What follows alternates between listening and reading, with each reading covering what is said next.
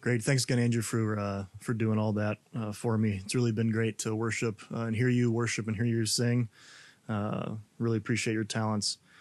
All right, we are kicking off our first sermon in the book of Psalms. We just ended the book of, of Job. And so right off the bat, I'm going to talk about a pet peeve of mine that uh, all of you should be aware of when we talk about the book of Psalms, that when we are referring to the book, it is called the book of Psalms.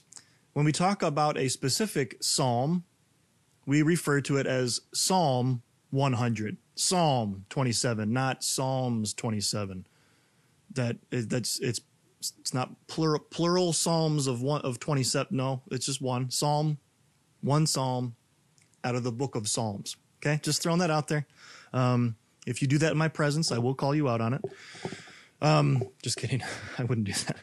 Um, okay, there are different types of psalms, and we could we could spend a, a long time really diving into the complexity of the book of Psalms, in the sense of what kind of different psalms there are. There are lament psalms. That's by far the the most lament, just crying out to God. Uh, the one that we're going to be looking at uh, specifically today is penitential. Um, that um, that the, only the the penitent man shall pass. If you remember Raiders of the Lost, no no no sorry sorry sorry sorry the Last Crusade, uh, when uh, Indiana Jones is trying to go get the Holy Grail. You have chosen wisely. Um, only the penitent man shall pass. Right, I'm I'm humbled. I'm I'm bowing low in this. Um, there are kingly prayers. There are uh, psalms of thanksgiving, and so um, I, I'm not going to really dig into that at, at least today. Maybe as we go forward in the future, if a psalm warrants that, we'll we'll for sure look into that. But I do want to highlight um, that this is Hebrew poetry. This is not English poetry where where we have rhyme and meter and all those different things. Um, and stanzas, and it's not, it's, it's all about, um, a parallelism, um, and, and repetition, that when something is repeated, and we're going to see that in, in, in the psalm that we're going to be looking at today, that there's going to be repetition over and over and over. Um, and that is to help us really grasp, uh, the understanding and the weight behind what is being said. And so that is, um, Hebrew poetry and, and, and parallelism. So this week, we're we're going to be looking at Psalm one thirty, which is actually a, a, a psalm uh, that we sing a lot, written by Martin, Martin Luther. We're gonna we're gonna end with that, and I and I'm not gonna lie, I actually picked this psalm because I thought, man, this is actually gonna be an easy psalm. I picked it because it's just kind of been a heavy week, and I thought, kind of like what Amy was saying in her prayer, this has been a little little heavy, and so the psalms can be so uplifting. And then I really started digging into this psalm, and it is. It is uplifting, but it's heavy. It's really, really heavy. Um, and so I um, really spent a lot of time this week looking at this, and um, and really just kind of titled this sermon, Who Can Stand Before Thee? Now, Psalms are not necessarily in chronological order. They they can range a, a large portion. I'm like over a thousand years of, of of history of church or Israelite history, and there's several different authors. So not necessarily that one is tied to the other and tied to the other. But this is a case where Psalm one twenty-nine is actually, it helps us with our understanding of Psalm one thirty. And so I want to read Psalm one twenty-nine first. Put it in a little bit of context, and then we're going to dive into to Psalm one thirty. They're both very small. They're both eight uh, verses long. So Psalm one twenty-nine says this: "They have greatly oppressed me from my youth." Let Israel say, "They have greatly oppressed me from my youth. They have not gained the victory over me. Plowmen have plowed my back and made their furrows long. But the Lord is righteous. He has cut me free from the cords of the wicked. May all who hate Zion or Jerusalem be turned back in shame. May they be like grass on the roof, which withers before it can grow. A reaper cannot fill his hands with it, nor one who gathers fill his arms. May those who pass by not say to them, the blessing of the Lord be on you. We bless you in the name of the Lord." That is a heavy and dark psalm. All right, that from my childhood, I have been oppressed, that, that the plowmen have plowed my back, and the furrows have been cut deep. And yet we get to Psalm one thirty, and the very first few words just say, "out of the depths." And as I was looking at this and just the, the cry of anguish and agony and looking back to say, I've been greatly oppressed from my youth. It's not me. It's not. It's not me. I, I have not been oppressed from my youth. Uh, I don't know what it's like to experience extreme poverty. No clue. I have no idea what it's like to have a, a lack, or maybe a maybe a better word would be a, a deprivation of education. It was always readily available for me. I was never a victim of racial profiling, ever. Other than I can't jump. I've never struggled with a, a mental disorder or depression or, or major anxiety that just cripples me. It's not me. Not to say I'm perfect. I'm just very, very thankful. I'm privileged. And so I, I was getting into, into this psalm, and I was like, man, am I even qualified to preach on this psalm? And I was reminded of what um, Paul said last week, that when it comes to suffering, that it's not just a light switch. It's not just, oh, I'm suffering, you're not, leave me alone. You have no idea what it's like. But he talked about how it's this dimmer. And right now, I think in our spot, the fact that I'm at home, not with my friends who I, I love and I miss, there is a, a sense of suffering there. That I don't get to do the things that I used to be able to do because of sickness in the world. And so maybe I don't understand all of what other people go through in their life, but there is depths of suffering for myself. Out of the depths, I cry to you, Lord. I cry out to you. Um, uh, Spurgeon, C H Spurgeon, um, Charles Haddon Spurgeon in the mid eighteen hundreds, or sorry, late eighteen hundreds, wrote um, these two huge volumes on the treasure. It's called the Treasuries of David. Um, and he just kind of walks through the Psalms. And so I have a, a couple quotes um, that I'm going to be reading today, and, and they are a little bit long, and I apologize for that, but it's just so, it's so rich and it's so in depth. He was an English Baptist preacher. And so I just want to read what he has to say about this first phrase of out of the depths, I cry to you, Lord. He says, this is the psalmist's statement and plea. He had never ceased to pray, even when brought to the low, lowest state. The depths usually silence all they engulf, but they could not close the mouth of the servant of the Lord. On the contrary, it was in the abyss itself that he cried unto Jehovah. Beneath the floods, prayer lived and struggled. Yea, above the roar of the billows rose the cry of faith. It little matters where we are if we can pray. But prayer is never more real and acceptable than when it rises out of the worst places. Deep places beget deep devotion. I love that phrase. Deep places spur on deep devotion. Depths of earnestness are stirred by depths of tribulation. Diamonds sparkle most amid the darkness, and more distressed we are, the more excellent is the faith which trusts bravely in the Lord, and therefore appeals to him and to him alone. Good men may be in the depths of temporal and spiritual trouble, but good men in such cases look only to their God, and they stir themselves up to be more instant and earnest in prayer than at other times. The depth of their distress moves the depths of their being, and from the bottom of their hearts an exceeding great and bitter cry rises unto the living and true God. David had often been in the deep, the author of, of the psalm, and as often as he placed, pleaded with Jehovah, his God, in whose hands are all the deep places. All right, this God, God knows. He sees. He, he, he knows what those depths are. He pleaded and he prayed, hoping ere long to receive an answer. It would be dreadful to look back on trouble and feel forced to own that we did not cry unto the Lord in it. But it is most comforting to know that whatever we did not do or could not do, yet we did pray, even in our worst times. He that prays in the depth will not sink out of its depth.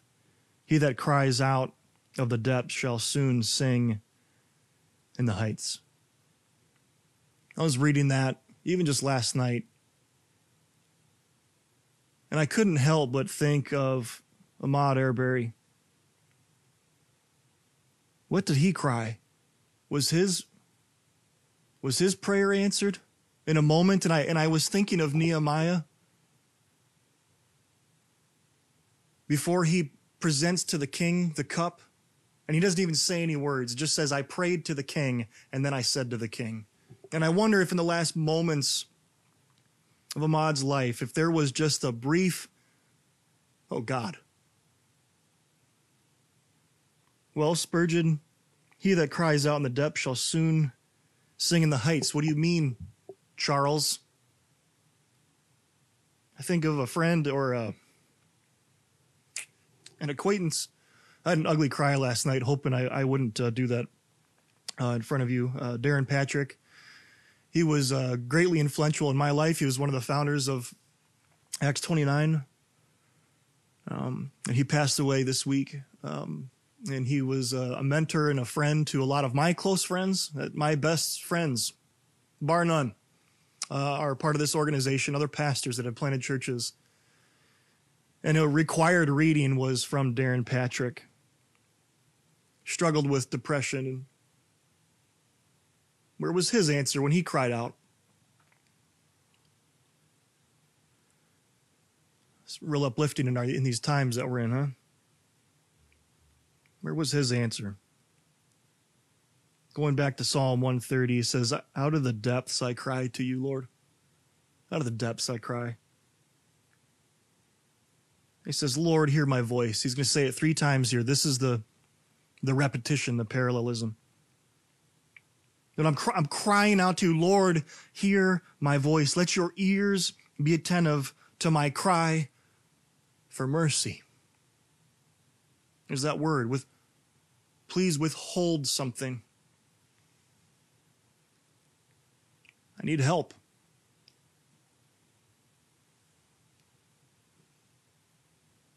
But it's amazing where the psalmist goes. And this is what Spurgeon meant, and this is where we're going to spend the rest of our time looking at in this psalm. That even in my depth, in my darkest hour and moment, in verse three, he says, if you, Lord, kept a record of sins, Lord, who could stand? Right? Immediately here he's going to start talking about our sins, not our situations. I love that phrase, Lord, who could stand? Right? I mean, God, if you, if you actually enacted on that list of sins, that record of sins that you keep, who who could stand? Um, and I've probably shared this before. It's another pet peeve of mine. Here we go, two pet peeves in one sermon. I sound angry. um, but it's that song, I Can Only Imagine. Uh, and it's actually a beautiful song, I, and I really do like it. Uh, I can only imagine what it'll be like. Um, and the whole the whole thing, right? Will I will I stand in your presence? Will I will I dance in your presence to my knees? Will I fall? I'm telling you right now, if you stand in the presence of that God, you are going to fall on your face as dead. Who can stand? We just got done looking at the entire book of Job, right? As Job cries out, I want my day in court. And God shows up and says, okay, you got it. And Job's like, my bad. I made a mistake. Moving on here in verse four, it says, but with you there is forgiveness so that we can, with reverence, serve you. So even, according to the psalmist, what Spurgeon's getting at, and other authors I'm going to be looking at, Luther, in my depth, there is forgiveness of sin so that I can gladly serve that God, even though I'm still in my depth. He's not promising to get me out of that depth. Nowhere does he do this in the Bible. Again, moving on to verse five, it says, I wait for the Lord. My whole being waits.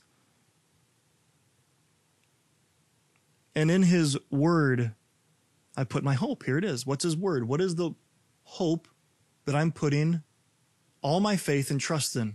When I'm in the depth, I put it in his word. Does his word say that when I'm and in my hour of need, that I will be vindicated, that the angels will show up and save me? Does it say that he's going to bring me out of my depth? No, quite, quite the contrary. He says, I'll meet you in your depth. I may not save you from circumstances, but I will forgive you of your sins.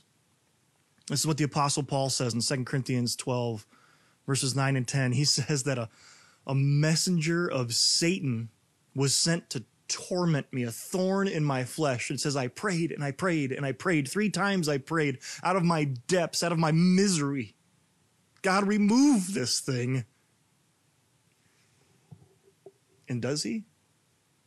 No. God doesn't remove it, but what he does do is he shows up and he says, I have grace that is all sufficient because your sins have been forgiven. That's what you need to remember, Paul. He says, I wait for the Lord. My whole being waits.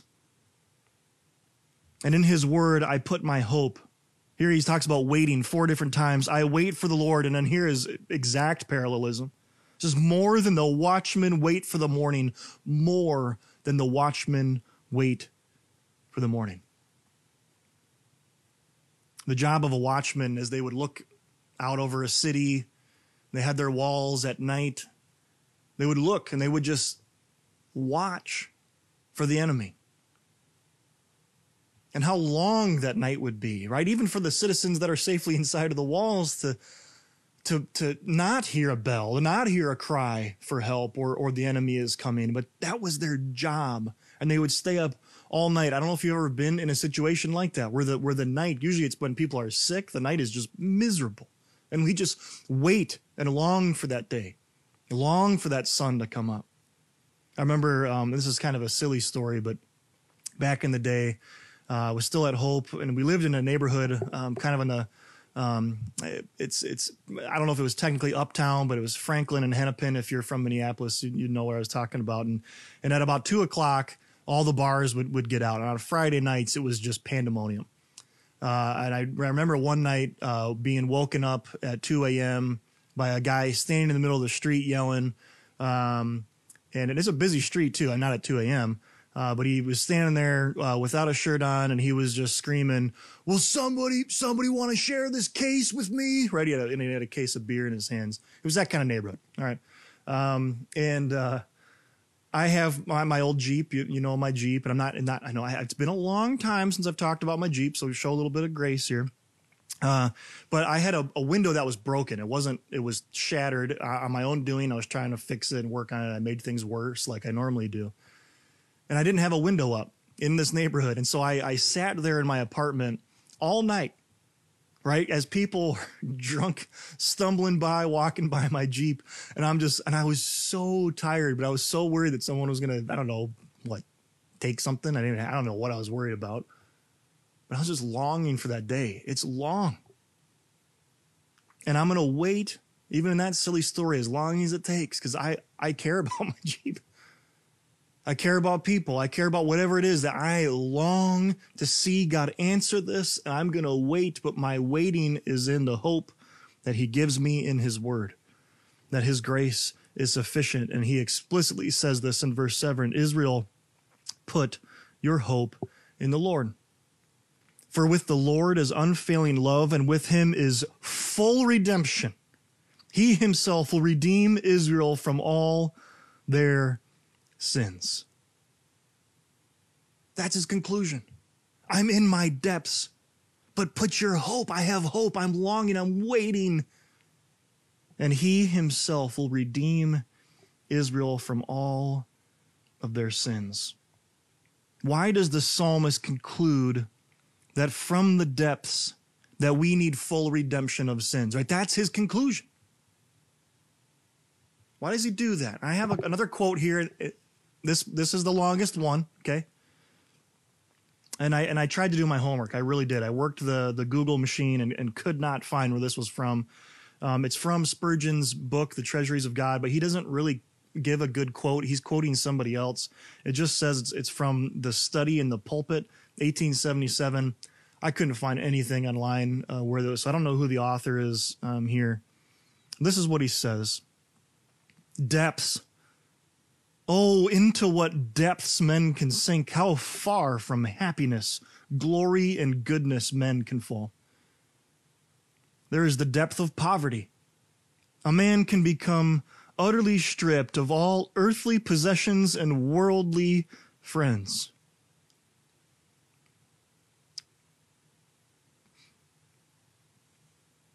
Sometimes we come upon a man still living, but in such abject circumstances that it strikes us as a marvel that a human being can sink lower than the beast of the field. Then there is the depth of sorrow. Billow after billow breaks over a man. Friend after friend departs over. Uh, lover and friend are put into darkness. All the fountains of his nature are broken up. He is like a waterlogged ship from top waves plunging down as if into the bottom of the sea. So often in such depth, sometimes like Jonah in a whale's belly, the monster carrying him down, down, down into the darkness. There are depths after depths of mental darkness. When the soul becomes more and more sorrowful, down to that very depth, which is just this side of despair. Earth hollow, heaven empty, the air heavy, every form a deformity, all sounds discord, the past the gloom, the present a puzzle, and the future a horror. One more step down, and the man will stand in the chamber of despair, the floor of which is blistering hot, while the air is biting cold as the polar atmosphere. To what depths the spirit of a man may fall. But the most horrible depth into which a man's soul can descend is sin. I hate sin. I'm so sick of it.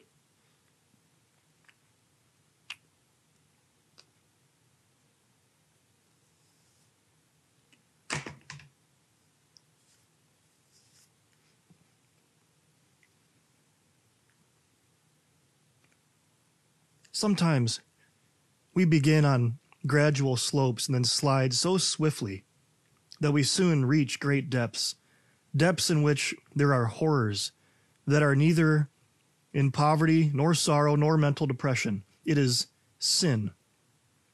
It is an outrage against God and ourselves. We feel that there is no bottom. Each opening depth reveals a greater deep. This really is the bottomless pit, with an everlasting accumulations of speed and perpetual lacerations as we descend. Oh, depths below depths. Oh, falls from light to gloom, from gloom to darkness. Oh, the hell of sin. What can we do? We can simply cry, cry, cry. But let us cry to God, unless injurious are other cries. They are mere expressions of impotency or protests against imaginary fate. But the cry of the Spirit to the Most High is a true cry. Out of the depths of all poverty, all sorrow, all mental depression, all sin, cry unto God.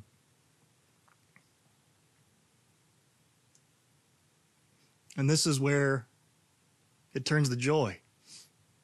This is where from the depths we can say we have forgiveness from all of our sins. It's what my boy Martin Luther calls redemption plenteously. Isn't that awesome? Redemption plenteously. Even in my depths and my darkness, and Luther struggled with immense depression, immense torment, and satanic attacks. The fact that he can say he will redeem me from all of my sins, this is redemption plenteously. How can he do that? I know I've shared this before, I, know, I think, and I don't know if I've done it from the pulpit, but I, I've used this analogy several times, um, that uh, that simply the, the aspect of, um, of, of William Shakespeare, that he, he every time he would write a, a play, he would, there would be five acts, and, and I, I know I've shared this before, but if you haven't heard this, uh, bear with me. And so there are, there are five acts, and, and if we take away one of those acts, right, we, we would maybe be left, or we don't know how the book ends or the story ends, right? That if we gave an actor all of all of you know the the the manuscript and said, okay, I'm not going to give you act four. You have one, two, and three, and five. But I want you to come up with what you would your character would say in act four, and that's where we are. That we don't know exactly everything that's going to happen, but what I do know is I know how it ends. I know in the end Hamlet dies. Okay, how does he get there? How do we get there? How do we get to God's going to make all things new. How do we get to redemption plenteously? Well, we can do that because of the finished work of Jesus Christ. And so, so I want to read Psalm one thirty remix, okay?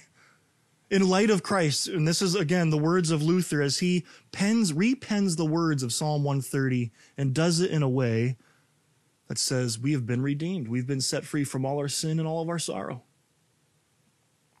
He says this, from the depths of, depths of woe, I raise to thee a voice of lamentation. Lord, hear my, turn, Lord, turn your gracious ear to me and hear my supplication. If thou iniquities dost mark our secret sins and misdeeds dark, oh, who shall stand before thee? To wash away the crimson stain, grace, grace alone availeth. Our works, alas, are all in vain, and much the best life faileth. No one can glory in thy sight, all must alike confess thy might and live alone by mercy. Therefore, because that's my state. I am in my depths of, of woe. Therefore, my trust is in the Lord and not in mine own merit. On him my soul shall rest. His word upholds my fainting spirit. His promised mercy is my fort. It is my bulwark never failing, to quote his other hymn. My comfort and my sweet support. I will wait for it with patience. I need God to show up with his word. What though I wait the live long night, though I wait life long. I'm reminded of when we studied First Peter, and he says that we're going to suffer for a little while. And by that, he doesn't mean a small amount of time before Christ is revealed and reveals himself in glory and makes all things new. That little while could be our entire lives.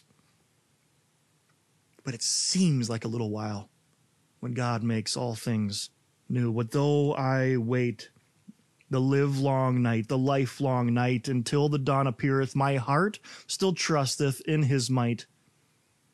It doubteth not nor feareth. It's kind of a weird translation from German to English. And so when the poetry didn't quite line up, they just said, add an ith to it. Um, and it should work, appeareth, trusteth, doubteth, feareth, appeareth. It doubteth not nor feareth. Do thus, O ye of Israel's seed, ye of the Spirit born indeed, that's us, church, and wait till God appeareth. Though great our sins and sore our woes, his grace much more aboundeth. His helping love no limit knows, our utmost need it soundeth, our shepherd, the, go- the door, the way, the truth, and the life, the bread of life. Our shepherd, good and true is he, who will at last his Israel free. That's us, church, from all our sin and sorrow, from all of my sin and sorrow. Though I wait the lifelong night, you will free me from all my sin and my sorrow when everything's sad becomes untrue. Maranatha. Maranatha is a Hebrew word. It's also where I went to college. It simply means, come, Lord Jesus. Come. Maranatha. In a moment, we're going to have um, communion, and we're going to sing this. We're going to sing this hymn, but before I get there, I want to I want to read a quote. It's the last one. It's the last one, and then and I promise. And then we're going to have communion. Then we're going to sing this hymn. But I want, I want to, I want to just give you some words of how we should be singing this Psalm one thirty, right? Because it sounds, man, this is heavy. It kind of changed. You kind of ruined Psalm one thirty. No, it shouldn't. This should be glorious. That we've been freed from all of our sins and our sorrow when he makes things new. And I'm, I'm quoting here a guy named Solomon Gessner. He was actually um, a student of Luther in in Wittenberg, Germany. And and it's, it sounds like Luther wrote this, but he but he didn't. And so I'm he's going to talk, and he's going to be very harsh towards popedom and the papist. I'm not bashing Catholicism here. They don't do this anymore. Okay, this was during the Reformation. Reformation. But I want to read what he says about this psalm and how to sing it. Of the Psalms, which are called the penitential, this is the chiefest. But as it is the most excellent, so it has been perverted to the most disgraceful abuse, abuse in popedom, that it should be mumbled in the lowest voice by slow bellies, in the sepulchral vigils for their liberation of souls from purgatory, as if David were treat, treating of the dead, when he has not even spoken a word about them, but says that he himself, a living man, was called upon God, and exhorts the Israelites, living individuals, also to do the same.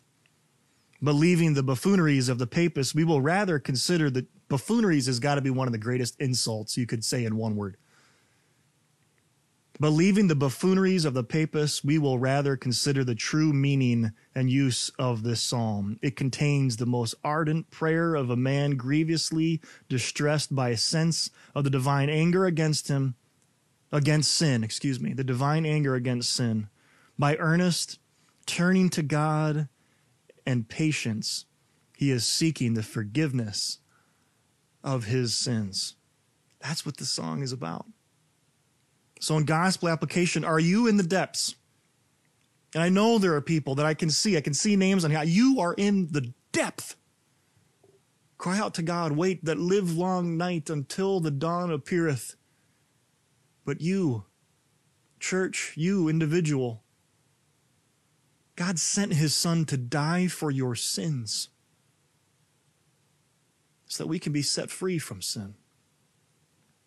Redemption is here, that we are on this side of the cross looking back, and we can say the dawn has come through the mercy and sacrifice of Jesus Christ. Will you pray with me? And then we will go into a time of communion. Heavenly Father, I thank you for our time in the Word this morning. It was not what I planned. It wasn't what I wanted. I thought, thought I was going to be happy and cheerful. And it's hard. And yet, you have delivered us from sin. You've delivered us. And even in the midst of suffering, even if it takes my life, the dawn will appear. I will see my Savior face to face, the one who died for my sins, the one who knows my sorrows. And he will, in a moment, make everything sad come untrue. Maranatha. Amen.